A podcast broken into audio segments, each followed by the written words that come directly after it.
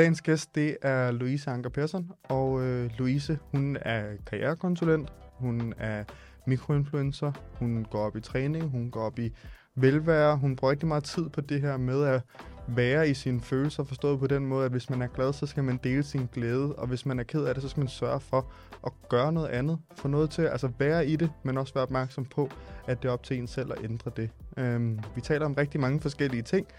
Vi taler både om karriere, vi taler om træning, men vi taler også om forventninger i samfundet, om forventninger om, hvornår man bliver mor, hvis man har været i et længere forhold, som for eksempel Louise har, og øh, så taler vi også om alt muligt gøjl derinde imellem. Så øh, nyd det. Det, øh, det kan noget, synes jeg. Hej Louise, og tak fordi du ville være med. Jamen, øh, jeg har glædet mig sindssygt meget. Nå, det var godt. Min øh, podcast hedder Mantra, og du ved måske hvorfor. Det lyder det som om, at du gør. Men til dem, der ikke gør, så hedder den Mantra, fordi det handler om folks mantra.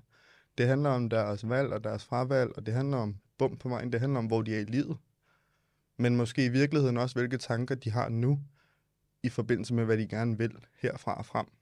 Øhm, og grunden til, at jeg gerne vil have dig med som gæst, foruden er selvfølgelig, at jeg også kender dig, så jeg ved, hvad du ligesom kommer med energi og alt muligt andet, når man skal sidde og optage, så er det også, at det, jeg synes, du er rigtig god til, det er det her med at lede med følelser, med at både være åben omkring sine følelser, men måske også virkelig sådan trives i at være glad. Altså sådan virkelig, øh, hvad skal man sige, udnytter, når du er glad. Det er noget, der skal deles, det er noget, jeg skal vise til andre, det er noget, jeg skal give videre.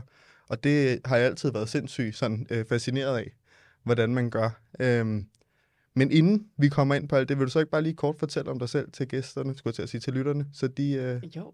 ved, hvem du er? Ja, jamen øh, det er Louise, der sidder her på den anden side af... af mikrofonen, og øh, ja, jeg øh, har været igennem lidt øh, af hvert i forhold til karrieremæssigt, uddannelse, der har været en masse tvivl, øh, og føler endelig nu, jeg er landet på den rette hylde, og sidder som karrierekonsulent.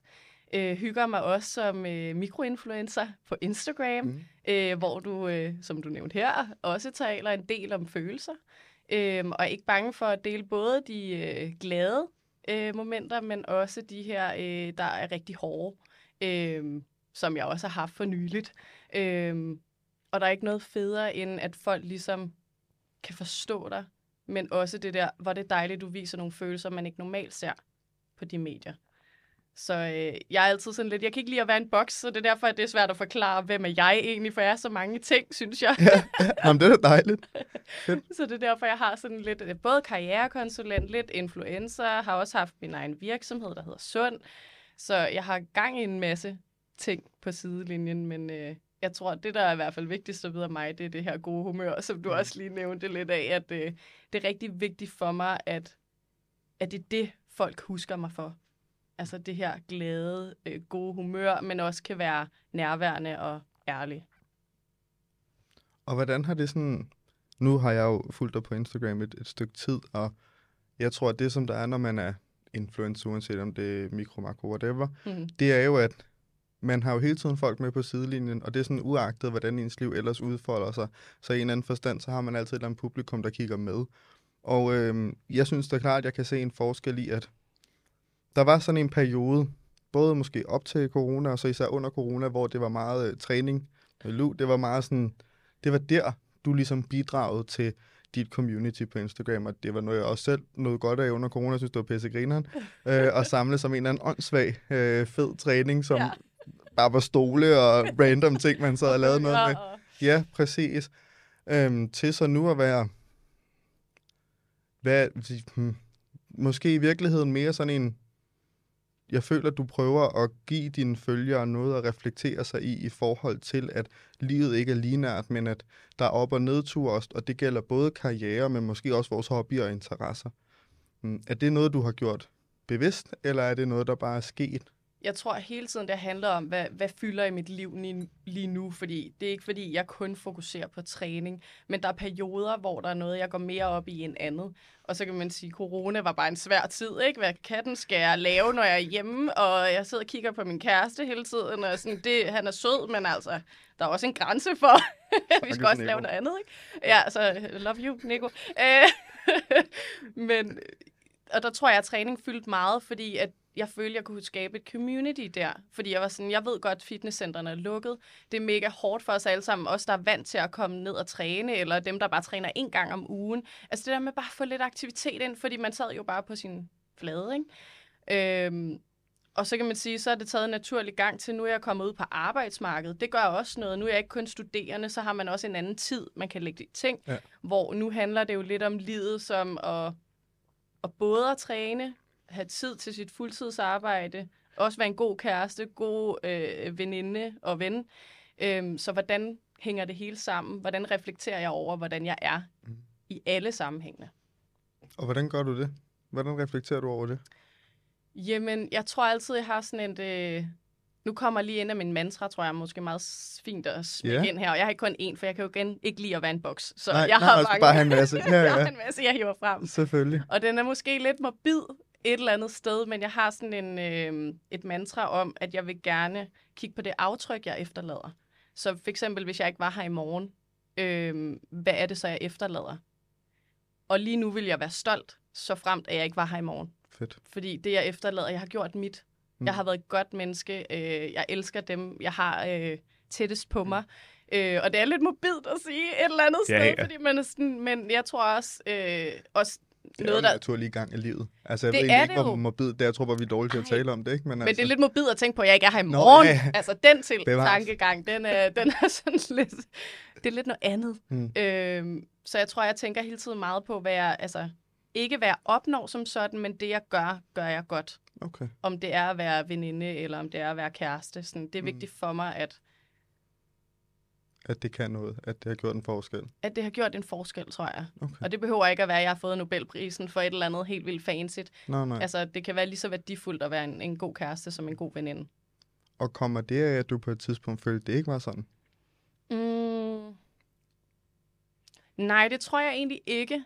Øh, jeg vil sige, jeg afspiller mig rigtig meget af min mor, ja. øh, som altid har haft den der positive hat på. Okay.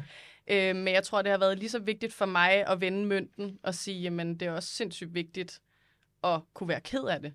Mm. Og så tror jeg, at jeg startede på Instagram i en periode, hvor jeg havde øh, eksamensangst. Så det delte jeg, fordi jeg var frustreret over at sidde i det, og faktisk følte mig lidt øh, alene mm. i det. Og jeg delte, og den feedback, jeg fik, den, altså jeg kan slet ikke beskrive det, det gav sådan helt, og det lyder lidt mærkeligt, en glæde indeni, og sådan, gud, jeg er ikke alene. Mm. Altså du ved, en byrde, der ligesom blev fjernet fra skuldrene. Øhm, det, ja, det var en vild oplevelse. Og, og komme den vej, og det, jeg ved ikke, om jeg svarede på dit spørgsmål der, men... Øh... Nej, det er fint, vi tager det bare, som det kommer. Jamen, jeg tænker bare ofte, når det er, man øh, synes jeg selv med mantraer, når man har dem, øh, og når man får dem, og når de dukker op, og grunden til, at de sætter sig fast. Det er jo ofte, fordi man ikke føler, at man lige nu lever op til det. Eller sådan, ja. At man føler i hvert fald, at et eller andet aspekt af ens liv, der kunne man gøre mere i det mm-hmm. her mantras rum. Yep. Så, så jeg tænkte bare, om det var derfor, at du var endt på dit uh, lettere mobil ja. øh, mantra der. Nej, jeg, jeg tror egentlig, det kommer til at lyde super mærkeligt, men nu kommer det bare her. at øh, jeg har kigget meget omkring mennesker omkring mig, hvor jeg tænkte, hvis du ikke var der i morgen, så synes jeg ikke, det er et flot aftryk, du efterlader. Ja. Og det lyder måske lidt mærkeligt, lidt ja, ondt, ja. Har jeg lyst til at sige. Øh, I hvert fald hårdt, kan man hårdt, sige. Ja, lige præcis. Hårdt at sige. Øh, og der tror jeg bare, jeg hurtigt blev enig med mig selv om, at sådan, åh, det vil jeg bare, jeg vil bare gerne efterlade et godt aftryk. Mm. Og så tror jeg selvfølgelig, der er sket ting omkring mig, hvor jeg har også mistet en, øh, en veninde til kræft for øh, ikke så længe siden, hvor sådan, livet er bare ikke for altid. Så jeg tror, det er sådan nogle altså, elementer, der er kommet ind, og min mor var også syg for ikke så længe siden, og var lige ved at stille træskoene. Jeg tror bare, og jeg er hundrede på, heldigvis er min mor her stadigvæk i dag, men okay. havde hun stillet træskoene, så havde hun også et godt aftryk mm. efter sig. Øhm, ikke at gøre det, gør det mere okay, men nej, nej. Jeg tror, det har sat nogle tanker i gang, at jeg har mistet nogen, som måske jeg ikke havde regnet med at miste, eller var ved at miste mm. folk. Så jeg tror, det er den vej, det er kommet igennem, og ikke så meget med mig, nej, så at sige. Nej, det er ikke udgangspunkt kun i dig, nej. Men mere i alt det, du ser omkring dig. Præcis. Okay. Hm. Det er fordi, jeg sidder jo også uh, tit og lytter til alle mulige mennesker, der siger kloge ting, mindre kloge ting, og så skriver jeg også nogle gange kloge og mindre kloge ting. Men øhm, en af de ting, som jeg ligesom læste for nyligt, og det er ikke fordi, det er et mantra, men det fik mig bare sådan til lige at anskue tingene lidt anderledes, fordi på en måde synes jeg, det hænger meget sammen med det, man i forvejen siger, men på en ny måde, og det er, at, at dagene er lange, men årene er korte. Mm. Og det synes jeg bare virkelig, når jeg kigger sådan tilbage, er rigtig sandt, at i, lige det, du befinder dig i det, i den dag, du har i dag, den virker uendelig lang. Mm. Altså sådan, den virker, som om du kan strække den ud i evigheder. Det styrer du nærmest selv. Men det er som om, lige så snart de begynder at tage hinanden i hånden, og bliver til et år, så er det bare gået sådan her, ikke? Altså snuptag, så er det væk. Og det synes jeg bare var vildt, fordi det, man taler tit om det her med at lave et års og fem års og ti års planer. Men når man tænker over, hvor hurtigt de går, så burde vi i virkeligheden bare kigge på vores dag til dag, og så sige, hvad er det for en agenda, vi har for i dag, ja. Og så gør det igen og igen og igen. For det er som om, det kan vi ligesom strække rigtig langt. Ja. Men hvis vi kigger på sådan en årsbasis, så er det som om, vi når ikke at se os omkring, og så har vi ikke nået halvdelen af det, vi gerne ville, fordi vi troede, vi havde det. Ja, det er det. Og så var året ligesom gået, ikke? Um, så det prøver jeg sådan rimelig, ja.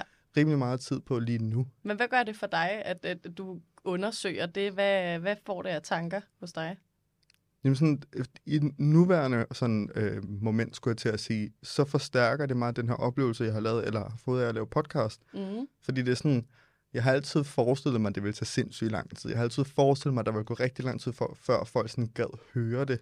Ja. Og faktum er bare, at jeg startede i oktober, og vi er i december nu, og jeg har lavet rimelig mange afsnit, og der er rimelig mange, der har lyttet til det. Så sådan, hvad bilder jeg mig ind og tro, at noget tager x antal tid, og du ved, ja. altså sådan... Bare gå i gang. Yeah. Altså sådan tro på, at hvis du synes, det er det, der giver mening, så gør det, og gør det nu, for hvorfor skulle du vente? Yeah. Øhm, og det er jo sindssygt kliché, men det er det bare en grund. Ja, ja. Så sådan, ja. Og hallo, vi er her, ikke? Ja, det er det, jeg mener. Mega sejt. Ja, det er det, jeg mener, ikke? Og, og tyve treogtyve går på, øh, ja, mod sin slutning, og hvis du havde spurgt mig i starten af tyve treogtyve, så havde det her ikke engang været på, på mit sind, altså jeg havde aldrig overvejet det. Nej. Jeg havde alle mulige andre planer, men, men det skete ikke. Nej.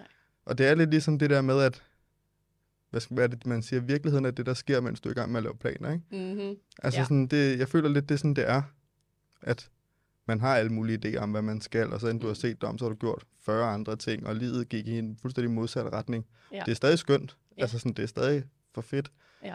Øhm, men du kan bare ikke forvente, at virkeligheden stemmer overens med de planer, du forestiller dig, du Nej. har.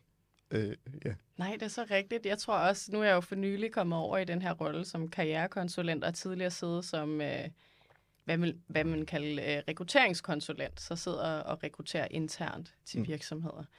Øh, og der tror jeg bare, der kom også lige sådan en mail på LinkedIn, og var sådan, hey, har du overvejet at være karrierekonsulent? Hvor jeg var sådan der, øh, ja, det har jeg rigtig længe faktisk. Og det skriver man selvfølgelig ikke tilbage. Man er meget low-key og sådan, åh, det lyder spændende, lad mig lige høre mere. Og indeni der var jeg bare sådan, ja, please. Fuck, fedt. Så sådan, man ved aldrig, hvor livet tager en hen. Og jeg tror også, jeg ser meget kortsigtet frem. Altså selvfølgelig må man gerne have mål, der rækker længere mm. frem, men... Der er ikke noget værre end at få det der spørgsmål, hvor er du om fem år? Det ved jeg da ikke, det er skidespændende. Lad os se, hvad der sker. altså, du ved, jeg behøver ikke at vide, hvor jeg vil være om fem år. Nej, altså. Nej det er også derfor, jeg ligesom prøver at spørge folk sådan rent personlighedsmæssigt. Sådan, hvad skal der være mere vægt på de mm. næste fem år? Ja. Altså, og det er også sjovt. Det er også cool, fordi det er sådan en, hvor vil du hen af? Altså sådan udviklingsmæssigt. Ja. Sådan, jeg vil gerne have mere tid med familien, eller jeg vil gerne øh, lave en podcast. Mm. Hvem er du ved? Ja, men også bare sådan noget helt øh, øh, basalt, men jeg vil gerne øh, være mere tålmodig. Ja. Sådan, okay, så allerede der, så føler jeg lidt, jeg ved sådan, hvad for en type fem år, du kommer til at få, hvis, hvis det er mm-hmm. det. Altså, det er noget med at komme ned i gear. Det er noget med sådan at, at lytte mere. Sådan, jeg synes, det siger meget, uden at sige, altså uden at lægge pres på noget som helst. Du har ikke Nej. sagt noget, du ikke kan holde-agtigt, ikke? Det, det er et mål, der er realistisk at opnå. Mm. Øh, I kan lige få mit sjove... Øh, øh, sådan en nytårsforsæt, jeg havde sidste år. Ja. det var, øh, du ved, der er mange mål, man laver. For eksempel, jeg skal tabe mig x antal kilo, eller jeg skal nå det og det her. Jeg lavede et mål, der bare hed, drik mere vin. Du ved, ikke for specifikt, men bare sådan. Og det kan jo betyde mange ting. Det kan være sociale ting. Det behøver ikke, at jeg skal bælge vin ned, mm. men det er bare sådan, når jeg er ude at spise, så kan jeg godt lide at drikke et glas vin. Det er jo den sjove mål, man kan sætte. Det er ikke, men mm. for eksempel være mere tålmodig. Det er noget, som er lidt... nemmere at, at gå til, mm-hmm. end, end det her, men nu skal jeg have tabt mig x antal kilo, som man ofte kan falde i. Mm. Ja, og, og så tror jeg også bare, at øh, okay, man kan godt ende med at slå sig selv i hovedet, for selvfølgelig ved man det, hvis, når man så ikke er tålmodig. Men langt hen ad vejen, så, du ved, så, så regulerer du det lidt selv. Du bestemmer selv målestoksforholdet. Altså sådan, skal jeg bare være tålmodig i trafikken? Skal jeg bare være tålmodig, når jeg står i køen nede i Netto? Eller skal jeg være tålmodig, når jeg er oppe og skændes med min kæreste, og har brug for lige at lytte en ekstra gang? Altså sådan, du ved, skalaen er absurd. Præcis. Så sådan, du ved, dit succesrate kan være... Lige det, du vil, ja. Nærmest. Altså, og sådan, det, det er nemmere at opnå. Ja, altså. ja, ja, præcis. Du kan sætte den helt ned, ja. Og så kan du opnå det. Ikke? Øhm, og så igen, jeg tror bare, det siger meget om, måske også, hvad der har manglet, eller sådan, hvad man har opdaget er vigtigt ja. Nu. Ikke? Jo. Øhm, så, så det synes jeg også giver meget mere mening. Mm. Og specielt i en verden nu, hvor vi skifter job sådan lidt til højre og venstre. Ja. Altså, for det gør man, og du ved, alting er ikke sat i sten, så det er ikke, fordi vi ikke kan skifte karriere to gange på fem år. Det kan man godt. Sagtens. Øhm, også efter et år. Ja, jamen det er det, jeg mener. Det har min kæreste ikke... også gjort, så sådan det... Nå, nå, nå. Altså, så han står ikke i butik eller noget som helst eller noget? Nej, nu er han øh, rykket til Boost, og lige startet der, ja. Nå, tillykke til ham. Ja, jamen ja. Øh, det øh, skal jeg sige videre. Ja, det skal du. Nej, han kan bare han kan høre det her. Ja, ja, han kan bare det. Nå, når det var lige et tidspunkt. Nå, okay, fedt. Mm. Men ja, det er det ikke. Altså, der er ikke noget, der er så låst fast, at vi ikke kan, kan ændre det på... Skift retning, ja. Som vi har lyst til. Præcis. Jeg tror, det handler rigtig meget om at kigge indad, sådan, hvad er det, jeg virkelig har lyst til. Mm. Altså, hvad giver dig værdi? Det er også øh, lidt sideløbende til en af de an, øh, den anden mantra, jeg har i forhold til at altså, lægge din energi der, hvor det giver dig værdi. Og jeg tror, jeg har brugt meget tid på at lægge energi der, hvor at, øh, jeg ikke kan få noget ud af det. Altså sådan, øh, kommer der lige et øh, lavpraktisk eksempel. Smadrer du din telefon? Du kan godt være ked af det over det i et kort stykke tid, men det hjælper bare ikke at bruge mere krudt på det, for mm. du kan ikke komme videre. Altså, det samme med ting, der sker i livet. Find ud af, om du kan gøre noget aktivt ved det, øh, eller om du måske bare skal acceptere, det skete, jeg må videre herfra. Mm. Hvad kan jeg gøre herfra, for at gøre det bedre? Mm. Øh, det tror jeg er essentielt for mig at leve på den måde. Men det er også derfor, jeg måske har den der positive tilgang, for det giver mig mere livsværdi. Ja. At jeg faktisk kan gå til tingene og sige, åh, oh, det var godt nok surt, men hey, så har vi da et eller andet at arbejde med. Ja. Altså, så det, det er mentaliteten, jeg går rigtig meget op i.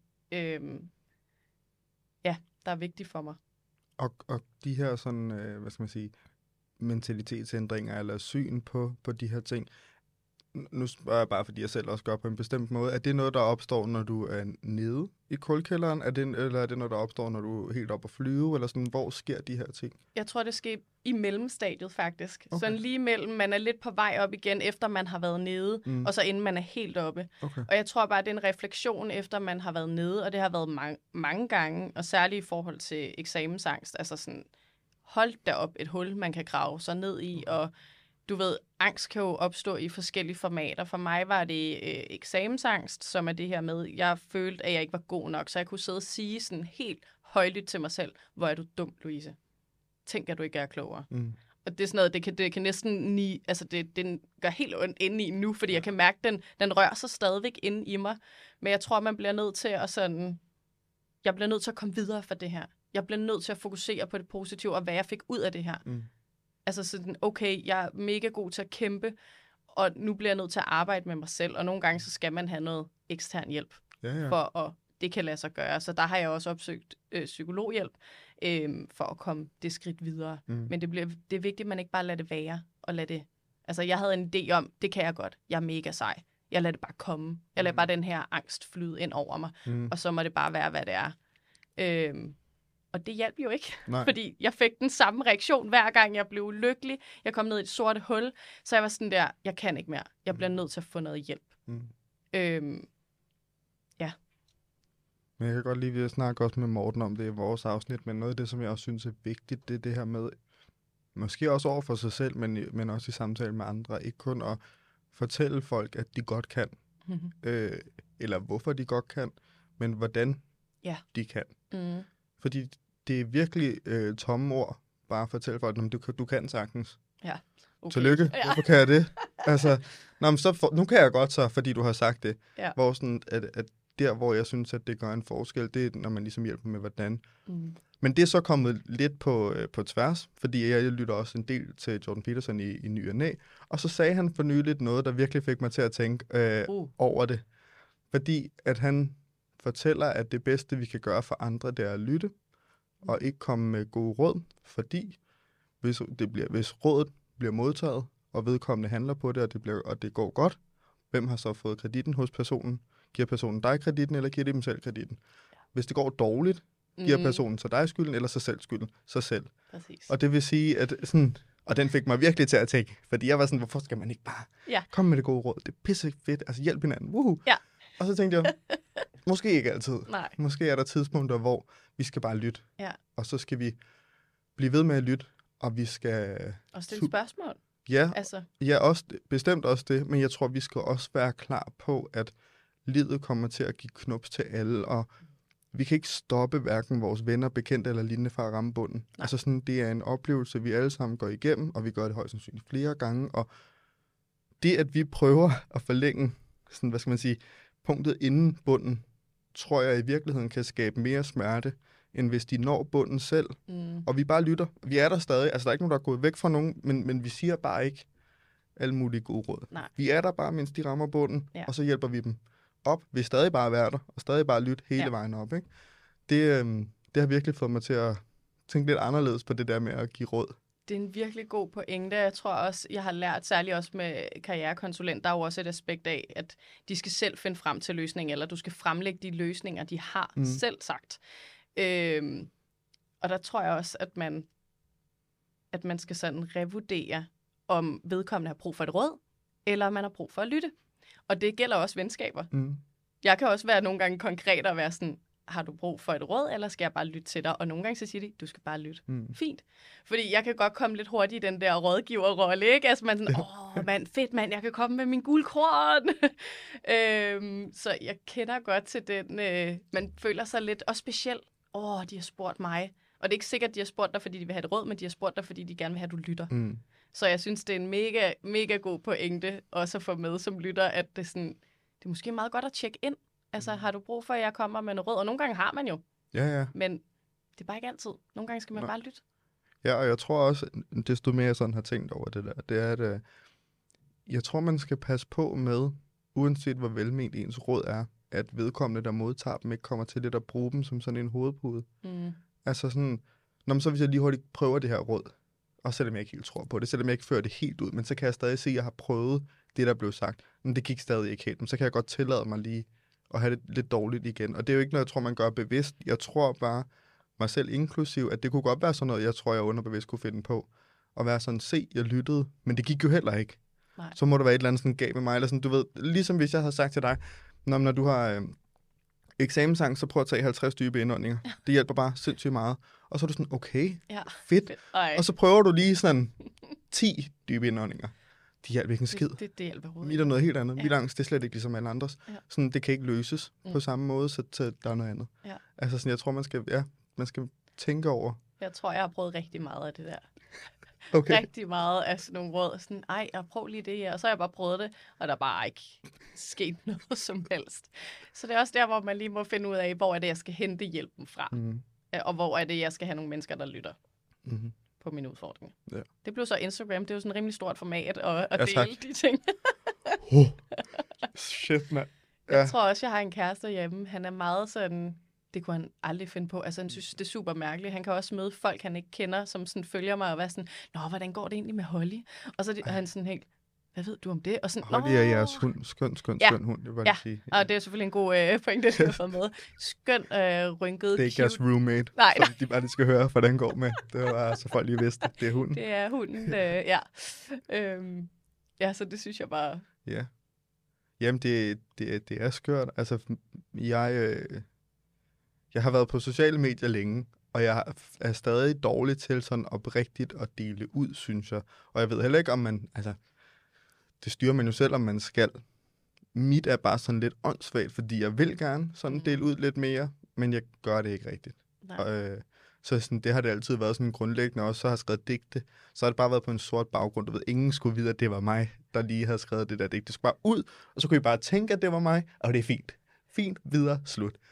Øhm, og så, og så sådan bygger man jo på, og så prøver jeg at lave de her, hvor jeg talte ind over, og sådan, nu har jeg en podcast, altså sådan, jeg kan godt mærke, at der er en naturlig progression hen til noget, hvor at forhåbentlig, at det bare falder naturligt at tage telefonen op og snakke til, hvor det var mange mennesker, der nogle gange lytter. Mm-hmm. Men det er eddermame, altså taget lang tid at komme dertil, og det er ikke fordi, at der skal være noget sundt eller lignende i det. Det er bare sjovt at tænke på, at det er et medie, hvor vi rigtig gerne vil udstille bestemte dele af os selv, men vi har også rigtig svært ved at udstille andre dele, selvom yes. alting er jo en. Altså jeg er jo mig som person. Ja. Så det er virkelig selektivt, og det er ja. ikke fordi min Instagram er særlig polariseret eller sådan en type nej, content, nej. men alligevel gør jeg det bare ikke. Nej. Og ja, jeg tror også, det er noget, man skal huske på. Altså i, det gør man sikkert også, men Instagram er meget selektivt. Øh, det er kun selektivt. Ja, det er altså, det. I får da ikke øh, hvert øh, inch af mit liv øh, malet ud på væggen. Det vil da nok også være super kedeligt. Og ja, tror du, men det tror jeg ikke. Det, Nej, det, det, det vil det måske ikke. Nej, det har du nok ret i. Altså sådan, ja. Ja, det, det, det tror jeg bare ja, ikke. Nu har jeg prøvet sådan, jeg snakker rigtig meget med Morten om sociale medier, fordi han er også rigtig meget på sociale medier, ved rigtig meget om det, og har jo kunne se det for mig selv, at jeg kan godt lægge podcast-tingene ud og træningstingene ud, og det er for fint. Altså, det er det, folk følger mig for til at starte med, så sådan, det resonerer fint i publikum. Men det er helt tydeligt, at når jeg gør et eller andet inde bagved, når jeg fjerner et lag, så de mennesker, der er kommet for at se træningen og alle de her ting, også får lov til det. Altså, så dobbelt downer folk bare. Altså sådan, der bliver liket mere, der bliver set mere, der bliver alle de her kommenteret mere. Mm. Og, og jeg tror, at øh, hvis vi alle sammen, nu siger alle, altså alle os, der gider at bruge sociale medier til det, hvis vi var bedre til at inddrage de mennesker, der kigger på, i de andre kedelige ting, mm. så tror jeg, vi vil opdage, hvor nemt sociale medier kunne være. Ja. Hvor lige nu tror jeg, at vi sætter utrolig stort pres på, hvad vores sociale medier skal kunne, mm. fordi vi tror, at det skal kunne Kim Kardashian ja. og David Beckham. Du ved, vi skal uh-huh. kunne lægge et hvilket som helst billede op, en million likes minimum. Ja. Ikke? Altså sådan, nej, ah, men det er også okay. Yeah. Altså, Jamen, jeg tror, jeg har fundet ud af, at altså sådan Instagram også kan være et, et sværere medie at slå igennem, og det kan godt være, at det er en dårlig undskyldning, og jeg har ikke nok tid til at poste alt det her. det kan, det kan, kan man så tænke lidt til. Øhm, men jeg tror, at man skal lægge det op, der giver en værdi. Mm. Altså. Og, og, og for, for mig giver det værdi at dele flere dele af mit liv, mm. og ikke kun det, der er poleret, pænt og flot. Helst gerne også lidt af det andet, fordi det er faktisk det, der er lidt mere ægte mm. i min verden. Men ikke at sige, at man ikke godt må have en anden profil, der gør noget andet. Fordi det giver også noget værdi mm. til dem, der følger med. Man skal bare være meget...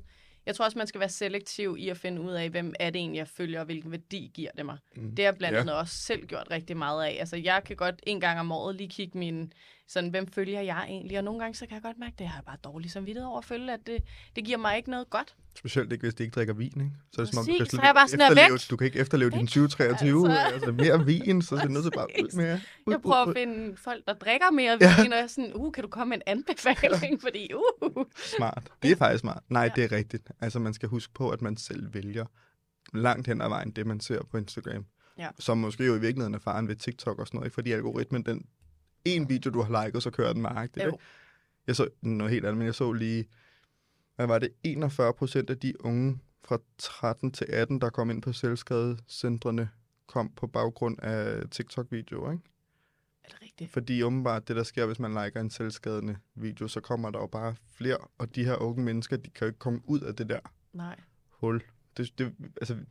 Igen, jeg er ikke hundrede procent sikker på, om det er rigtigt, det, nej, men nej. jeg er ret sikker på, at det var det, der, den sagde. Og det kom jeg bare til at tænke på også. Altså, shit. Det er heller ikke for sjov. Altså, sådan, og det er selvfølgelig meget unge mennesker, men vi har jo alle sammen været den alder på et tidspunkt, ja, der ligesom ja. startede ud med Arthur Speak og Arthur. Alt det, jeg helst ikke vil udtale mig om. Jeg øhm, håber, de bedre ikke findes længere. Ja, jeg har været en kig, det gør det heldigvis, det kan jeg. Øh, nej, men jeg synes bare, at sådan... Igen, det er, jo ikke, det er jo ikke der, vi sidder, forstået på den måde. Vi er heldig, heldigvis, vi er segmentet efter. Ja. Øhm, men jeg synes, man skal, det skal man lige have i mente, at der eksisterer også de ting. For jeg var ikke klar over det.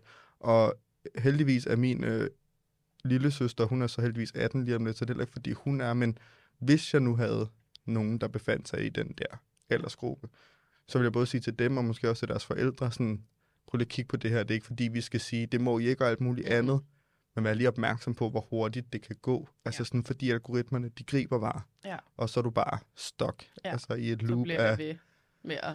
Ja, jeg skal like en uh, sød hundevideo, ikke? Og så skal jeg bare sidde der og ønske, at jeg havde fjorten hunde i min det lille Østerbro-lejlighed. Det, også, det, det foregår da også lidt på min Instagram. Ja. Jeg bliver også uh, eksponeret rigtig meget for sådan nogle virkelig cute uh, valpe-videoer. Ja. Jeg ved ikke, hvad der foregår. Nej, jeg ved heller ikke, hvem der tager min Instagram og liker alt muligt. Men... Det, der må være et eller andet med nisserne. Ja, præcis. Nej, men ja, altså apropos sådan alt det positive sociale medier har, så synes jeg også bare, det, det er vildt at tænke på nu, at der kommer de her direkte skadelige sådan beviser, ikke, øh, rundt ja. omkring. Og det får da også mig til sådan at virkelig kigge på det indhold, der, der eksisterer. Fordi jeg tror tit, så, så sådan, filtrerer jeg det også selv. Så sådan, der er ikke nogen, der ser den der video.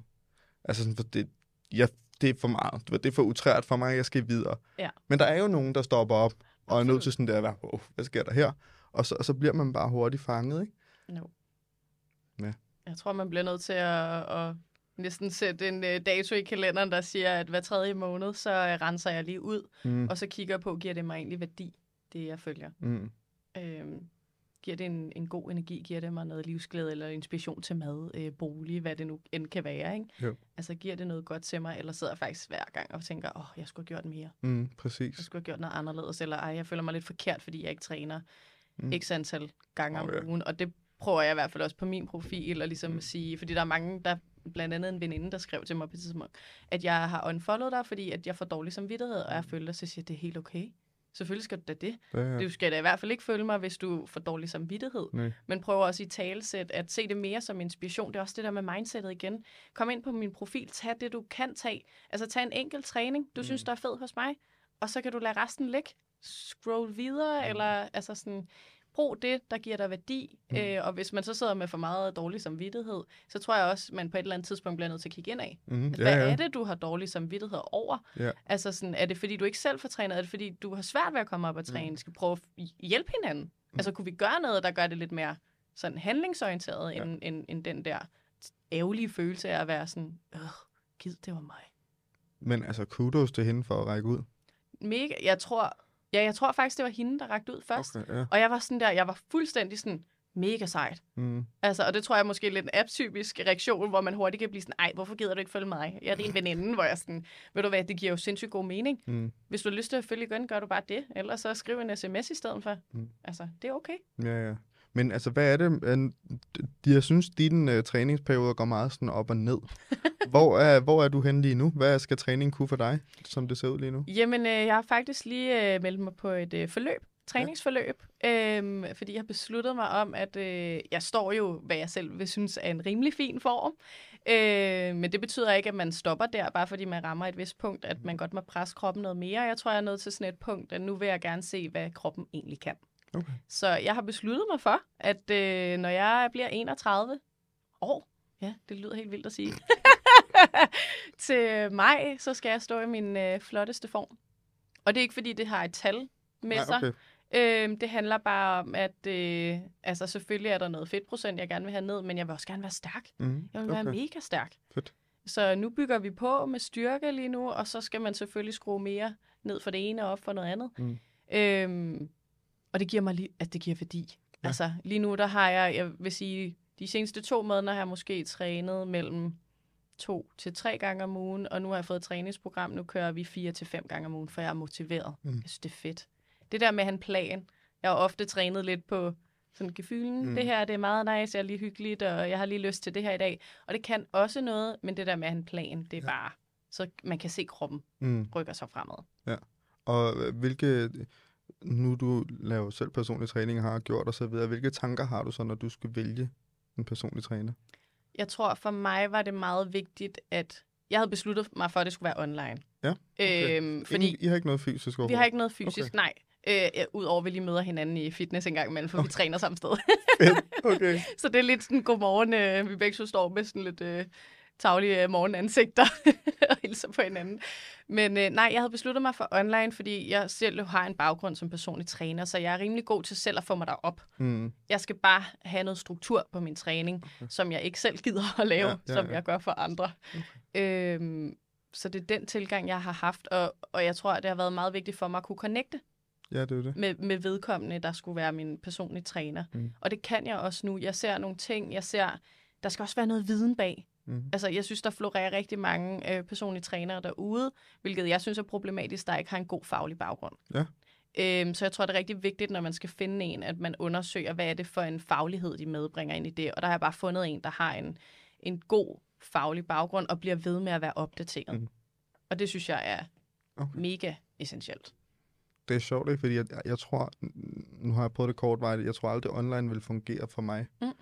Øh, og det er, ikke for, det er fordi, jeg, jeg kommer også selv op og træne, så jeg er sådan, hvorfor skal du så lave? Altså sådan, det der giver mig øh, noget, det er, at øh, jeg kan sådan, jeg kan lægge mine mål lidt over på andre skuldre, mm-hmm. og så kan vi sådan tale om det sammen. Det er det, der giver mig værdi. Sådan, det er ikke... Til at starte med, så var det selvfølgelig for, for Morten og jeg, så var det selvfølgelig lidt sådan mandeham, så skulle man presse sig selv, og så ja. skulle man alle de her ting. Jeg er stærk. Ja, præcis, ikke? Og sådan, uh, nu råber vi lidt af hinanden og sådan noget, ikke? øhm, men hvor det senere hen for mig nu, så handler det bare om, at øhm, okay, her Morten, det er mit mål. Jeg stiller mm. det lige over til dig, ja. fordi så kan jeg mærke, så kan jeg sådan snakke på en anden måde omkring det. Ja. Så når vi har talt om det, så giver du det lige tilbage til mig, og så går jeg hjem, og så arbejder jeg på det her, ikke? Øhm, så jeg tror ikke, online på den måde vil fungere Nej. for mig. Fordi alle de der gængse ting med ikke at komme op i centret, og ikke at presse sig selv mm. nok. Jeg tror, jeg har dem nogenlunde på plads. Ja. For mig er det det der, og det er kun en gang om ugen jo, altså, men, øh, men det der fysiske, skulle jeg til at sige, menneskelige relationsting, der er anderledes for mig. Ja. Så jeg synes det, og det ville jeg også have troet med dig.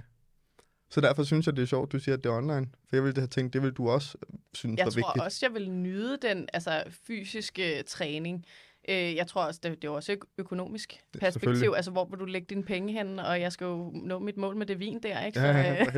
Og du har travlt. Og jeg har travlt, ikke? Ej, jeg tror, jeg har, jeg vil sige, jeg har opnået det. Jeg tror, jeg skal, jeg skal have et nyt mål for okay, næste år, ja. så jeg må lige gruble lidt over, hvad det skal være. Det kunne godt være noget med mere, ikke lige tålmodig, men et eller andet i den dur, mm. som vi snakkede om tidligere. Det kunne godt være, at jeg skulle kigge på et eller andet sådan. Mm. Noget i den vibe. Yeah. Men øh, jeg vil sige, for mig var det også økonomisk, ja, at det ja, galt. Det, altså, koster fordi del, det, ja. det koster en del, og vi har nogle andre ting, der lige fylder i forhold til, at vi har noget bil, og der, leasing, og den skal mm. afsættes, og alt det her. Ja. Øhm, så, så for mig var det den, den gode løsning, fordi jeg selv, jeg har bare brug for strukturen, mm. og så skal jeg nok selv hjerne igennem den der træning, ja, ja. det er, og nogle gange har man mere energi end andre, ikke? Så det er med at udnytte, hvornår har jeg energien mm. til at give den den der gode skalle. Og så har jeg en, der hæpper på mig på den anden side. Det ja, synes jeg jo er fantastisk, ja. at man kan have sådan der, hold da op, og gode fremskridt, jeg kan se styrken skrider fremad, og jeg sender også videoer med teknik, fordi selvom jeg personligt træner, så kan det godt ruste lidt. yeah. Og der kommer nye øvelser til, nye måder at gøre tingene på. Så jeg lærer også noget, så mm. det har været mit fokus for det her forløb. Og teknisk blive dygtigere, og så selvfølgelig også den fysiske del. Og så vil den psykiske altid følge med, mm. med at jeg føler mere overskud, mere ja, øh, vågen. Så hvad skal, altså, hvis vi bare lige tager tyve fireogtyve, mm. du skal ikke drikke mere vin. Nej. Det har tydeligvis fået nok af. Uh, du skal i, i dit livs form. Du ved ikke, hvad det betyder helt præcis. Det, det finder du ud af, når du på et tidspunkt har fødselsdag, og ja. du så kigger på, hvordan ser og det tænker, ud. Hey. Det var det her. Der, der var min bedste form. Ja. Værsgo. Hvad, hvad, hvad, hvad ser du rigtig meget frem til det næste stykke tid? Åh, oh, det er, der er jo et dejligt spørgsmål. Hvad ser jeg frem til? Jeg tror, det er sådan noget, at jeg bliver helt lavpraktisk. Sådan gode øh, altså sådan stunder. Mm. Med, altså jeg ved også, at jeg skal til noget bryllup øh, ja. næste år, som jeg glæder mig virkelig meget til. Der er ikke noget federe end at fejre sådan en kærlighedsfest. Mm. Øh, så ved jeg, at jeg har nogle veninder, der er gravide og skal have børn og sådan. Det bliver også hyggeligt mm. at se det format. Det er, jeg snakker meget med min vennekreds i forhold til folk, der får børn omkring mig. Øh, og det har ikke været de helt tætte endnu. Nej, ja. Så det er først nu, der begynder at komme sådan en. Så det bliver også sjovt at se den konstellation, man altid har haft, at det ændrer sig. Mm, det er vildt. Det er ret vildt. Øh, så jeg glæder mig også til at se, hvordan ændrer vores liv så efter det her. Mm. Fordi vi jo altid har været dem, der har givet den maks skat til nytår, og altid været parvennerne og mm. singlerne minklet sammen og haft en øh, genial fest, hvor nu er der alligevel nogen, der er gravide, og det bliver et andet format, men jeg tror stadigvæk, det kan noget. Ja. Altså, jeg tror, det bliver fedt, mm. men på en anden måde. Ja, ja. Så jeg tror, at livet ændrer sig lidt her mm. i tyve fireogtyve. Øhm, og så har jeg jo startet nyt arbejde, så sådan, jeg glæder mig bare til at øh, med raketfart og, ja. øh, og se, hvad det kan lære mig og hvad jeg bliver klogere på. Øhm, men igen, jeg kan jo ikke lide at øh, antage for meget om nej, nej. tyve fireogtyve. Jeg tager det meget sådan, som det kommer, men jeg håber, det bliver lærerigt. Ja. På den, både på det personlige plan og, og det faglige. Mm. Hvad, øh, hvornår man går i dit job? Uh. Hvad, hvad skal man kunne, før du synes, at så, så er man god til, til det job? Ja, jeg tror, jeg skal være sikker, når jeg taler med medlemmerne. Mm. Altså det der med, at jeg føler, at jeg kan give dem værdi. Mm. Og det har jeg sådan set oplevet nogle små glimt med mm. i ny og næ. Øhm, nu handler det bare om at blive... Altså jo mere man gør ting, jo dygtigere bliver man jo også. Mm. Så jeg skal bare gøre mere af det, for okay. at blive klogere og klogere. Okay. Så, så forhåbentlig er det ikke så krævende igen. Øhm, men det her, jo mere jeg gør det, jo bedre bliver jeg faktisk. Okay. Så du ved godt, hvornår du gør noget rigtigt. Ja. Du skal bare gøre mere af det. Ja. Og det er noget med at kunne se det i samtalen, tænker jeg, så mm-hmm. man kan få lidt den det rigtige sted hen. Ja. Også finde ud af, hvad sådan, når du har en samtale, og den så ikke går som forventet. Det er jo det. Og sige... Men jeg fornemmer også på min arbejdsplads, der er en kultur, hvor man sagtens kan sige sådan, åh, oh, det gik sgu ikke lige Nå, okay, helt, fedt. som jeg havde håbet. Og så tager man en dialog omkring, om hvad var det, der gik godt og sådan noget. Og så kommer man måske med nogle råd til sådan, nå, men jeg har tidligere siddet med en, der havde samme dilemma, der gjorde jeg sådan og sådan, det fungerede ret godt. Altså sådan, så man okay, lærer fedt. af hinanden. Der er sådan lidt, det er okay, at hver samtale ikke var nice ja, ja. eller god, eller den ikke lige havde den effekt, man håbede på. Mm. Nå, spændende. Mm. Hvad med dig? Hvordan ser dit øh, tyve fireogtyve ud? Jeg, øh, jeg skal blive bedre til at, at lande i det her. Mm. Altså sådan, jeg skal finde mere ro i det. Ja. Øh, jeg bliver stadig meget nervøs, mm. spændt op til. Ja, det er ikke, når vi sidder her, men, men op til rigtig meget. Er det rigtigt? Ja. Nå. Og jeg nyder det også. Altså sådan, jeg, jeg prøver virkelig bare, fordi på et eller andet tidspunkt, så tror jeg ikke, det har samme effekt. Mm. Så jeg prøver sådan at nyde lige nu, at jeg ja. er ved at skide grønne grisen der, du ved, to timer inden jeg skal gøre de her ting hver gang. Ja. Um, så det er det ene af dem. Ja. Det andet er, at øh, jeg skal ud og, og optræde med det.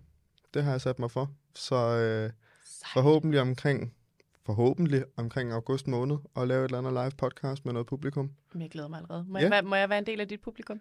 Må vi se. Ja, okay. Hvis du, hvis, hvis du får god modtagelse her, skulle jeg til at sige, nu peger jeg uh. ud på kameraerne, men ja. det kan folk så lytte ikke se. Nej. Øh, ej, jeg, jeg skal bare have fundet ud af, sådan, hvordan det skal sættes op. Ja. Men det vil jeg gerne. Så skal jeg finde et sted at bo sammen med min kæreste. Ja. Øh, det er en sværere disciplin, end oh. man måske lige regner med. Yes. Det ved jeg ikke, om man gør. Jeg synes, det er meget... Det er et svært marked. Svært, ja, mm. det må man sige. Mm-hmm. Øh, min lille søster bliver atten. Uh. Lige om lidt.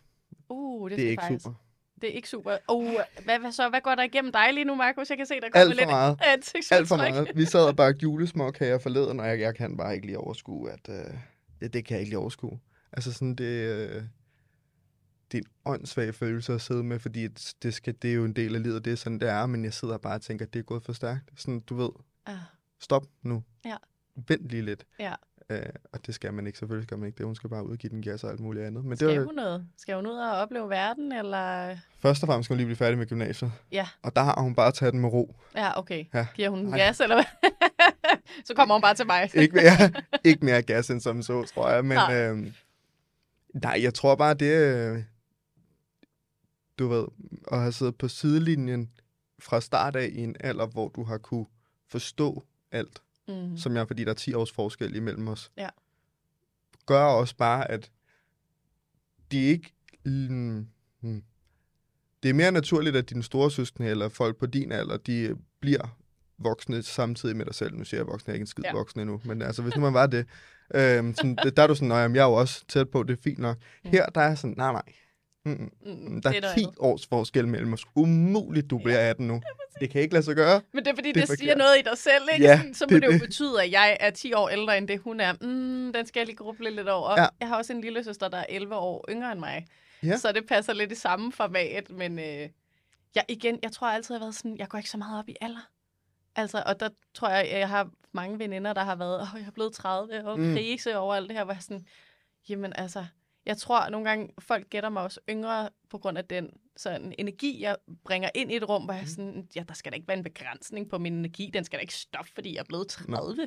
Altså, den nej, skal nej. da fortsætte, som jeg den altid har været der. Selvfølgelig. Og selvfølgelig er der noget med, okay, der er nok forskel fra tyve til fyrre alligevel. Der er nok et eller andet andet, der ændrer mm. sig, men jeg håber, der er stadigvæk folk vil sige, åh, oh, hun har godt nok en, en fed energi, mm. hun medbringer, når hun kommer ind i et rum. Nu spørger jeg mig lige om noget mega personligt, og du kan svare lige så meget, lige så lidt, du har lyst Jamen, til. Jeg elsker de personlige øhm, spørgsmål. Kom med dem. det er fordi, jeg er jo mand, men du er øh, kvinde, og du øh, ja, som du selv siger, i en gruppe, hvor folk begynder at blive gravide og alt mm. muligt andet, der afføder jo spørgsmålet, går ud fra, mm. om dig og din kæreste skal have børn snart. Mm. Hvordan har du taklet det? Åh, oh, det er the golden question. Ja, den er der godt nok mange, der har øh, spurgt mig om i, og det har været mange år, fordi mig og min kæreste har også været sammen mm. i, hvad er det, fjorten, fjorten et halvt år eller sådan noget, ikke? Så ja, vi har været sammen rigtig længe, så folk har også, at de spurgte jo for, altså seks år siden, okay. skal I ikke snart til at have børn? Og jeg har altid været sådan lidt, hvis man skal, hvordan jeg takler det, det er ved at sige, man må gerne spørge mig, men det skal være nysgerrigt. Min lille søster spurgte mig faktisk forleden, okay. og var sådan, jeg ved jo godt, du ikke kan lide, man spørger, så siger jeg, man må gerne spørge, mm. man skal bare spørge nysgerrigt. Okay. Fordi så ikke sådan det, der, skal I ikke snart have børn? Fordi det er en konstatering. Mm. Det er en konstatering af, jeg ved, at I skal have børn, for det siger samfundet, og så bliver jeg provokeret. Okay. Fordi det er ikke alle, der vil have børn. Jeg har også nogle i mine altså, bekendtskaber, der ikke vil have børn. Mm. Jeg ved, jeg vil have børn, men hvornår, det ved jeg ikke lige. Det kan komme øh, om et år, som det kan om tre år. Mm. Så jeg har ikke sådan et format af, at det skal ske nu, det skal bare føles rigtigt, når det endelig er. Okay. Øhm, så jeg tror også, det er vigtigt, at man tjekker ind med sig selv, altså sådan... Altså, det, man ved jo heller ikke, hvad der foregår bagved. Det kunne være, at jeg har været mener, i fertilitetsbehandling præcis. i halvanden år, mm. og så er der en, der spørger, skal ikke snart have børn? Jo, jeg har prøvet i, jeg ved ikke hvad. Ja, ja. Altså. Ja, eller din øh, kæreste, partner, hvem end man er. Det kan da ligesom vel være dem. Skal du så sidde ja, og fortælle ja. nogen om det, er fordi herovre, han kan ja. ikke. Du så... ved, hans sædkvalitet, den er ikke super god. Sådan, altså, ja, altså, det, ved, det, det, det dur bare ikke. Nej. Så man bliver nødt til at spørge nysgerrigt, og jeg tror hurtigt, man kan fornemme ud fra en samtale, om det er noget, man gider at tale om, mm. eller om det er noget, man ikke gider at tale om. Øhm, og der tror jeg, jeg har lukket den af meget. Altså tidligere, ja. øh, hvor folk har spurgt, hvor jeg er sådan, jamen, hvem siger, vi skal have børn? Det har jeg sagt, sagt lidt for at provokere, mm. fordi der er en antagelse om, at, at mm. det er sådan livet af. Man får børn, man bliver gift, man, du ved, der er sådan ja, ja, ja. en uh, klassisk vej, hvor jeg sådan, skulle vi prøve at kigge ud for de rammer? Altså, fordi det er da ikke alle, der vil have børn, og jeg synes også, det er en helt fair sag, hvis man ikke vil det. Man skal da kun have det, hvis, hvis det er noget, man vil. Mm. Altså, man skal ikke have det bare fordi, at samfundet siger, at vi skal, eller man bliver sådan i tvivl om, gud, alle andre får det, så må jeg nok hellere hoppe med på vognen. Nej, nej. Sådan. Men har du så et modstand på det? Altså, din provokerende tilgang tilbage, ja. tænker jeg. En ting er, at de ikke spørger nysgerrigt, men også du svarer tilbage sådan. Jeg tror ikke som... Jeg har ikke direkte mærket okay. modstand. Jeg har mere mærket den der, åh, oh, thank god, der er nogen, der i tale sender det her, okay, fordi, fedt, ah, hvor rart. Jeg tror mere, jeg, jeg, jeg selv bliver provokeret af folk, der skriver, at, at børn er bare løsning eller mening i livet. Og det må det gerne være for dem. Men jeg, jeg er ikke så god til, når man sådan smider det ud til alle. Sådan, ej, bare vent, og om, om nogle år, så skal du nok få samme følelse. Sådan, det behøver hun ikke. Nej, nej. Hun behøver ikke at sidde med samme lyst, som du har. Det er fantastisk, du synes, at, at dine børn er din mening i livet. Og det skal det også være for dig. Men du skal bare ikke... promovere det mm. til alle andre, fordi det er ikke sikkert, at de har det sådan. Eller det kan også være, at de struggler med at, mm. at få børn, eller hvad det nu måtte være. Ikke? Så jo. jeg synes, åh, man skal passe på, hvad man kommunikerer derude. Apropos det her med sociale medier, er bare et sted, som får meget magt. Mm. Så pas på, hvilken magt du signalerer ud til verden. Mm.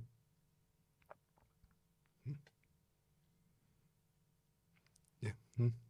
Det, det er sjovt, fordi jeg sidder nogle gange og tænker over, hvorvidt at fordi biologisk set, så, sådan, så vil kroppen jo altid sige, at der skal nogle børn ud. Det er ligesom ideen med, at du er sat på jorden, det er, at du skal reproducere rent biologisk set. Mm.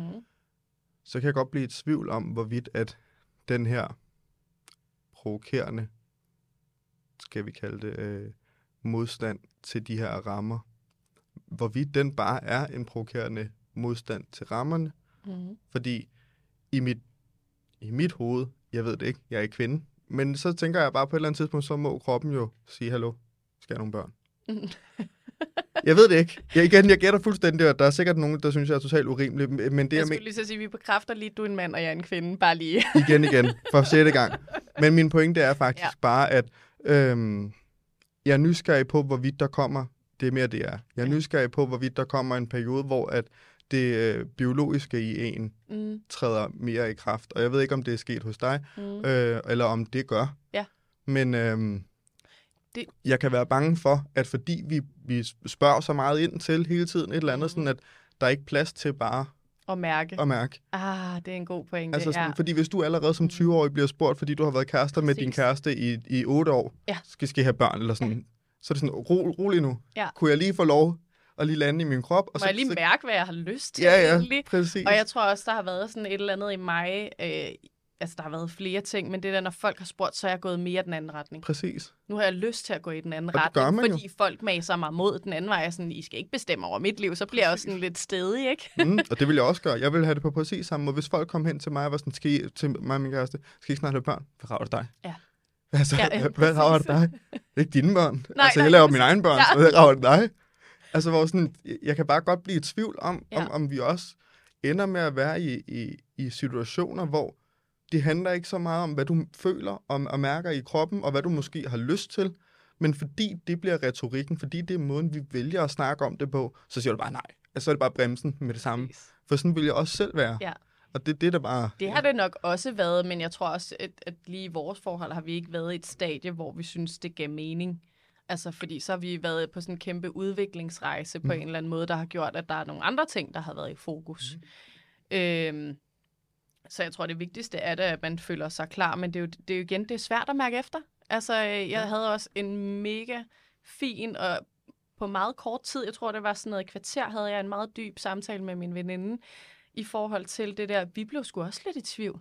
Altså, fordi ja, okay. at der er så mange omkring os, både i hendes netværk og i mit, der begyndte at få børn, og jeg blev sådan helt, gud, skal jeg også begynde? Mm. Skal jeg også begynde nu, eller? Du ved, og det, vi blev faktisk lidt provokeret af sådan, ej, hvor er det irriterende, at, at, at, at, at de følelsen. får noget, at de gør noget ved deres liv, skal påvirke, hvordan jeg skal forholde mig til mit liv, mm. eller jeg lige pludselig skal forholde mig til spørgsmålet igen, som jeg har fået igennem, øh, til mange år, om, Skal jeg, skal jeg børn? Skal det være nu? Skal, mm. Altså, burde jeg gå i gang nu? Så, åh ja. Men jeg tror, at der er nok et eller andet, altså, nogen mærker det mere end andre, tror jeg, mm. i forhold til at mærke den der biologiske, du ved. Jeg har ikke, vi skal, Hvad end det er, jeg ved det ikke. Lige præcis, jeg skulle til at sige, vi skal ikke kalde det ur, fordi der, hvis der er noget, jeg kan blive mere provokeret af, så er det folk sådan, nå ja, men du skal vel også tage i gang, for du er også ved at være lidt gammel. Sådan, åh, gider du godt lige hoppe af din høje hest? Hvor ved du det fra, ikke? Altså, jeg har min krop, og hvis det tager lidt længere tid, så er det også okay, og der er ikke noget, der begrænser. Altså sådan, nee. Min mor fik mig, da hun var enogtredive og tæt på de toogtredive, og jeg synes, hun er den mest fantastiske mor i hele verden. Mm. Alder får ikke betydning for, om du er en god mor eller ej. Mm. Nej, nej, nej. Men jeg synes bare, ja. Men det er også det der, altså en af de ting, som jeg også nogle gange sidder med, det er jo det der med, at der er jo ikke nogen, der kender dit liv, som du kender dit liv. Som du selv siger, der er en ego, I har haft gang i alt muligt andet. Altså sådan, I har ligesom, hvis I ikke har vidst det, så I, i hvert fald gjort kontinuerligt noget for at skabe bedre forudsætninger for jer selv. Præcis. Og bedre forudsætninger for jer selv vil uanset hvad altid betyde bedre forudsætninger for et barn i forhold til struktur, ikke? Jo. Øhm, så jeg synes også nogle gange, så bliver det bare sådan en... sådan en arrogant kommentar at komme med, for du, du ved da ikke, hvad jeg har gjort. Altså sådan, du ved ikke, om jeg har sparet op de sidste fem år. Nej, nej. Fordi det vigtigste for mig, inden jeg blev far, det var at have en halv million på kontoen. Altså, ja, ja. Det, du ved det jo ikke. Nej, nej, man ved ikke, hvilken... Så kunne du spørge om noget andet? Ja. Altså, i virkeligheden. Eller spørge nysgerrigt, som vi snakker ja, ja. om tidligere. Ikke? Sådan, du må gerne spørge, men det skal være nysgerrigt. Jeg tror, ja, altså, det, det er svært. Nu er jeg kommet i den alder, hvor at nu sker der, enten så er folk gravide, eller så skal de giftes, og jeg er sådan der... Oh. Yeah. Du ved, jeg skal forholde mig til tingene hver eneste gang, det sker, mm. og det er jo, jeg er jo super glad på alles vegne, om det er den ene eller den anden vej, men det, det er faktisk ret, det er lidt hårdt at skulle forholde sig hele tiden til at sådan, okay, der var lige nogen, der blev gravide der, skal jeg, sådan, oh, skal jeg til at tænke over nu, yeah. hvad jeg vil, ikke?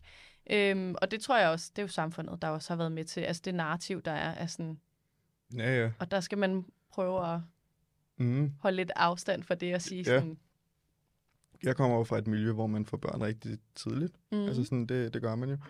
Og det vil også sige, at jeg har tre tætte kammerater, som jeg fik børn tidligt. Ja.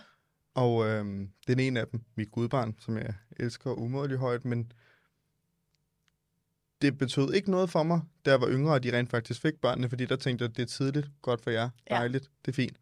Jeg kan godt mærke, at nu kommer jeg nogle gange til at sidde og tænke, hold kæft mand, altså om, om seks år, så er de færdige med, med skole, og så, så, så, altså, så kan forældrene give det slip igen. Ja. Det er måske også meget rart. Ja. Altså, hold kæft mand, det, det får jeg ikke. Hvad for noget? Så skal jeg sidde der som halvtreds-ish år i, og så først begynde at have det der. Hvad går jeg klip af nu? Og det er totalt skørt, ikke? Men jeg tror også bare, det vidner også om, at lidt uanset hvordan og hvorledes, så er vi også bare lidt vores egen værste fjende i de der ting. Fuldstændig. Fordi som du selv siger, så sidder der og din veninde og snakker om det der. Der er jo ikke nogen, der har pådødt det. Altså, I kigger bare omkring, og så er det bare en følelse, I får. Mm. Og så sidder man bare med den der, ikke? Og det er det samme med mig. Ja. Der er ikke nogen af mine kammerater, der har været sådan der, nu skal vi sørge for, at Markus han har den nede, og ja. må ikke være blevet farvet endnu, fordi hans børn skal bare skifte blæ, når han er fucking femogtredive, ikke? Whatever, det er lige meget. Men pointen er bare, at vi skal huske på i de situationer, at det er det, vi fortæller os selv, der ja. får en effekt. Ja. Og derfor kan vi også sige noget andet og gøre noget andet. Mm. Altså sådan, vi kan ikke gøre noget ved folk, der spørger, om du skal have børn. Nej, nej. Det er pisse irriterende. Ja, ja. Men hvis, som du siger, hvis du er afklaret omkring det, ja. så er det sådan rimelig nemt. Ja, man kan hurtigt fejle den væk, ja. hvis man siger sådan. Præcis. Nå, men det har vi da tænkt over. Nå, men hvad lavede du i går? du ja, også, vi skal ja, ja. nok hurtigt... Øh... Ja, så det er bare sådan... Jeg, jeg tager mig selv i at, at tænke, at det er jo op til mig selv, hvordan jeg vælger at se på det. Mm. Altså sådan... Og jeg prøver ikke at klandre samfundet for meget, fordi det er også sådan... Jeg tror, det havde været naturligt, uanset hvordan vores samfund lidt havde været struktureret lige ja, ja. i den her periode, fordi man er i sådan en ja. blive gift for børn-periode ja. i, i midt-slut tyverne, start trediverne. Ikke? Øhm, det havde det nok. Sådan har det nok lidt set ud, uanset hvad, tror jeg. Fordi at det er bare biologisk, der man får børn, der man gør de der ting. Ja. Altså sådan, den der man provokerer mig jo allerede der, ikke? Ja, men det er jo... men øh, det, ja, jamen, jeg, jeg hører, hvad du siger. Fordi hvordan skulle samfundet ellers se ud, hvis ikke det skulle være sådan? Ja, ja. Jamen... Jamen, altså, sådan, hvis du skulle komme med noget, der ville gøre, at, at det var anderledes, hvad skulle det så for eksempel være? Jamen, jeg tror ikke... Jeg kan godt følge, hvad du siger med samfundet, men jeg tror, det mere handler om ens omgivelser. Mm. Altså det der med, at vi lærer at spørge på en anden måde, end vi tidligere har gjort, fordi jeg føler, det er noget, der hænger fast ja. fra fortiden af, at man antager, at folk skal have børn. Nu er vi altså kommet ind i en, en ny periode, der gør, at det ikke alle, der vil det. Og det er også okay, hvis man for eksempel vil være karrierekvinde og ikke have børn. Altså sådan, der er mange formater, jeg tror, livet er så mange andre ting ud over det. Ja. Og jeg vil jo selv have børn, så det er ikke fordi, jeg ikke... Altså, jeg tænker også, at børn bliver en, en kæmpe glæde af, af min fremtid på et eller andet tidspunkt. Mm. Men jeg tror bare, at vi skal finde glæde i mange andre ting. Det er også noget, jeg har promoveret lidt på Instagram, at jeg har en nyhed, og så har jeg bare med det samme sagt, at jeg er ikke gravid, og jeg skal heller ikke giftes. Ja, det er rigtigt, fordi ja. at folk antager, og det tror jeg, det er det, jeg mener med samfundet, at der er nogle antagelser, det er måske forkert at bruge ordet samfundet, men der er nogle antagelser ude i verden, jeg synes, der er ærgerligt, vi har, at, at vi måske skal være mere nysgerrige på, mm. hvad glæde kan bestå i. Mm. Og det kan være rigtig mange ting. Yeah. Og for mig var det at, at få et nyt job. Et nyt job, jeg faktisk havde drømt lidt om. Det var ja, en kæmpe glæde for mig. Så det er ikke kun de to formater, mm-hmm. men at det kan være meget andet.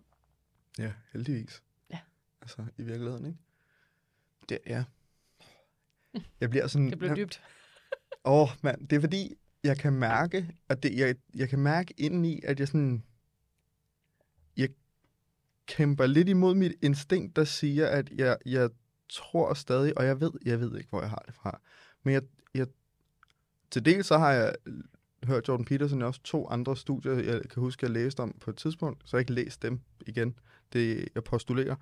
Øhm, men at problemet er bare, at når så karrierekvinden, mm. hun har jagtet sin karriere, det har hun måske til hun er blevet halvtreds-ish. Det stopper vel aldrig. Nej, nej, lad os bare sige, det er der, hun lige stopper op, hun skal lige trække vejret. Ja. Hun har købt sommerhus, det er yes. dejligt. øhm, yes. Og så, så, så vil hun gerne have børn, lad os sige det. Mm. Det kan hun ikke. Mm. Hvor sådan, det kan en mand jo godt.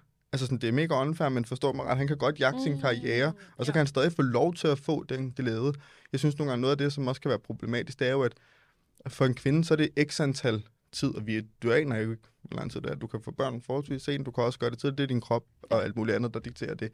Øhm, det er ikke en luksus, kvinder har, men som mænd har. Og det er nogle gange det, der, der kan gøre mig lidt sådan i tvivl om, hvad jeg synes om det her med at jagte noget andet for meget. Ikke fordi, man må godt synes, man ikke vil have børn. Det skal, man, det skal jeg slet ikke. Altså, verden kan virke et forfærdeligt sted at være. Jeg kan godt forstå, at der er alle mulige årsager til det. Men til dem, som, som tænker at, at jagte karrieren, til de bliver fyrre plus, halvtreds plus, mm. så er det bare mere dem, der betaler prisen, end deres modpart. Lad os sige, at de lige pludselig har en mand, der så gerne vil have børn. Mm.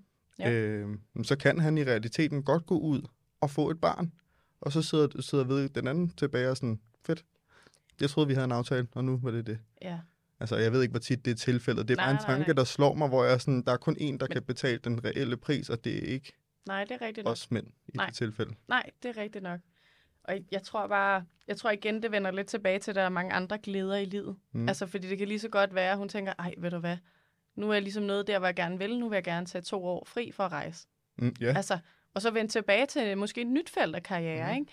Så sådan, jeg tror bare ikke, det er så sort og hvidt. Altså sådan det der med, at det kan det godt, altså vi snakker om biologien, og sådan, at der er et eller andet inde i en på et eller andet tidspunkt. Jeg tror ikke, det kommer os alle. Og det, altså, jeg tror ikke, og hvis man fortryder, er der så ikke en måde på at gøre ting alligevel. Altså, jeg tror også, at det mindset igen vender tilbage ja. til det positive. Der vil altid være en løsning. Mm. Altså, ja, ja. adoptere. Jeg ved godt, det, ikke er, det er højst sandsynligt. Nu kender jeg ikke til processen, så skal jeg slet ikke udtale mig om. Men jeg tænker, det er en svær proces at komme ind i. Mm. Men der vil der altid være en eller anden form for løsning. Mm. Uanset hvilken alder du er, mm. og hvor du befinder dig i livet. Ja, det håber jeg da. Det vil ja. jeg da tro. Ja, det... Altså, og igen, det er ikke fordi, jeg har ikke noget imod det. Man skal gøre det, hun er, ja. altså ligesom man har lyst til. Ja. Det er jeg helt med på. Det, er, jeg, det var bare, fordi jeg kom til at tænke på, at, ja, altså. Altså sådan, at der er bare kun én ja. i sidste ende, der betaler mm. prisen. Ikke? Øhm, og det kan være svært, tænker jeg.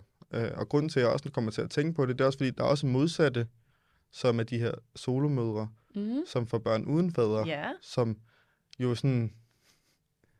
Det er så den anden side af mønten, og, og det, ja, jeg har svært ved at, at hundrede procent finde ud af endnu, hvad jeg synes om hver af dem.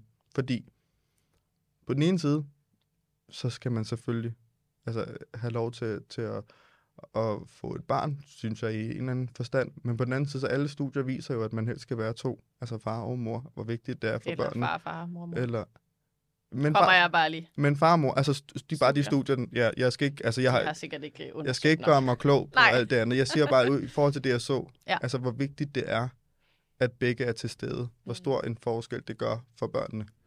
Øhm, fordi, jeg tror, du har ret, jeg tror ikke, der er lavet studier nok. På, Jamen, det er det, jeg andet. mener. Altså, og hvis der er, så har jeg i hvert fald ikke lige set dem. Nej. Så undskyld jeg på forhånd.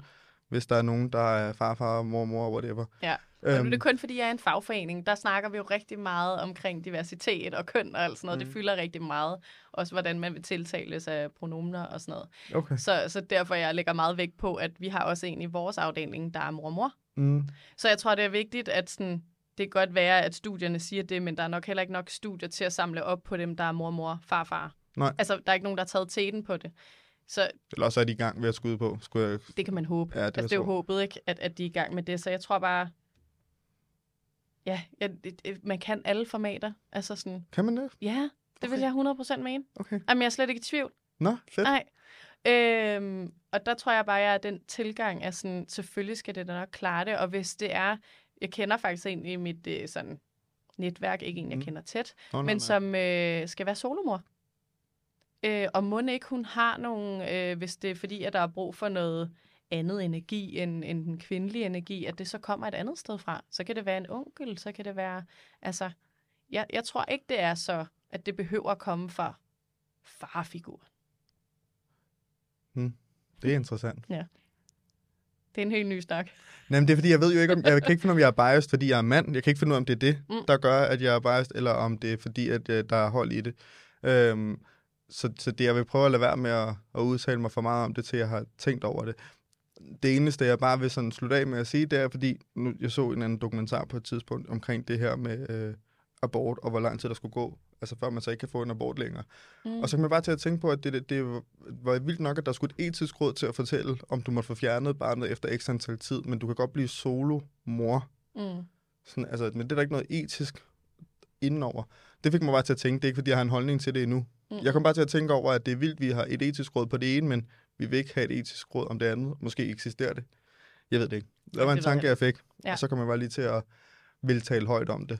Fordi det er jo kæft mand, det er en samtale, der ved noget. Ja. Der skal nok være nogen, der synes, jeg er pisseirriterende at høre på nu, fordi jeg sidder her med min øh, urgamle. Det var også mig, der lige fik dig ud i den øh, ja, jeg ved ikke, hvordan det skete, faktisk. Nå, men, det er det, jeg kan. Det er det, jeg kan. Ja. For at vende tilbage. Ja. tyve fireogtyve tror jeg bliver et sindssygt godt år så, hvis det er det, du har sat for øje. Ja. Det tror jeg. Og jeg synes specielt, hvis jeg lige sådan skal kommentere på det, det er der ikke nogen, der har bedt mig om, jeg gør det alligevel. Jeg synes, det er fedt det her med at sige, at jeg skal stå i mit livs form, og jeg ved ikke, hvad det er. Jeg vil bare gerne være stærkere, jeg vil gerne være bedre, jeg vil gerne være mere Louise. Ja, præcis. Øhm, mere mig. Det der, ja, det tror jeg, der er mange, der kunne lære af, og jeg tror, at noget af det, som, som mange vil nyde godt af, det er, at igen, det handler ikke så meget om, hvem man er, som hvem man gerne vil være. Og når så man taler om, hvem man gerne vil være og gør de ting, så handler det i virkeligheden om, hvordan bliver jeg mere af det gode, jeg er. Ja. Altså sådan, hvordan bliver du bedre til at dele dit overskud? Hvordan bliver du bedre til at navigere i op- og nedtur? Altså sådan, det er ting, du i forvejen excellerer i, er, er god til, mm. synes du er god til, mere af det. Ja. Og sådan, det du ved, du måske er dårlig til, arbejde på det. Altså sådan, det, jeg synes, det er fedt, når der kommer de her, de er jo ikke abstrakte, men sådan øh, håndgribelige for ens selv ja. mål. Det, det er ikke dikteret af andre. Nej, jeg tror også det der, uden at være for specifikt. Mm. Altså det der med, det er håndgribeligt, for jeg vurderer, hvornår jeg er mere af mig. Præcis. Eller hvornår jeg er det mere af det ene eller det andet. Mm. Altså, ja. det, det er nemmere at opnå, end at der er et specifikt tal, mm. jeg skal gå til. Ja. Ja. Og så synes jeg, det hele taget, ikke fordi det skal handle om det, men det synes jeg, det hele taget træning og velvære skal kunne. Absolut. Altså sådan... Og det gør det også for mig. Altså ja, træning det er, det. er jo bare... Altså, om jeg har haft en god eller en dårlig dag, det er bare der, hvor det bare, åh, oh, jeg tænker ikke på noget, tankerne er væk, alle bekymringer, de forsvinder, fordi det eneste, der er, det er musikken i mine ører, og det er vægten, jeg skal bære. Ja. Og jeg synes, det er et fantastisk rum. Og, og alle behøver ikke at sidde med den følelse. Altså, jeg har en kæreste, han træner, fordi at han vil have det, det fysiske look, og så selvfølgelig også have det ret indeni, ja, ja. men han nyder ikke at træne. Mm-mm. Jeg nyder at træne. Mm. Jeg synes, det er fedt. Mm. Altså, gå til grænsen og sige, jeg elsker det. ja, ja, det gør jeg også. Så det, det forstår jeg godt. Fedt. Jamen altså, tusind tak, fordi du ville være med, Louise. Og tusind tak for en snak, der bød på blandede bolcher. Må man bare sige derudad. Og øh, hvis jeg har trådt nogle overtagerne, det beklager jeg. Og ellers så bare, ja, tak fordi du kom ind og var præcis ligesom jeg har regnet med. Fyldt med god energi, fyldt med eftertænksomhed og fyldt med, hvad skal man sige, en åbenhed i forhold til, at du er som du er, men du er også klar på at være mere. Ja. Det kunne jeg sindssygt godt lide, så tak for det. Jamen selv tak, det var en kæmpe fornøjelse, Markus.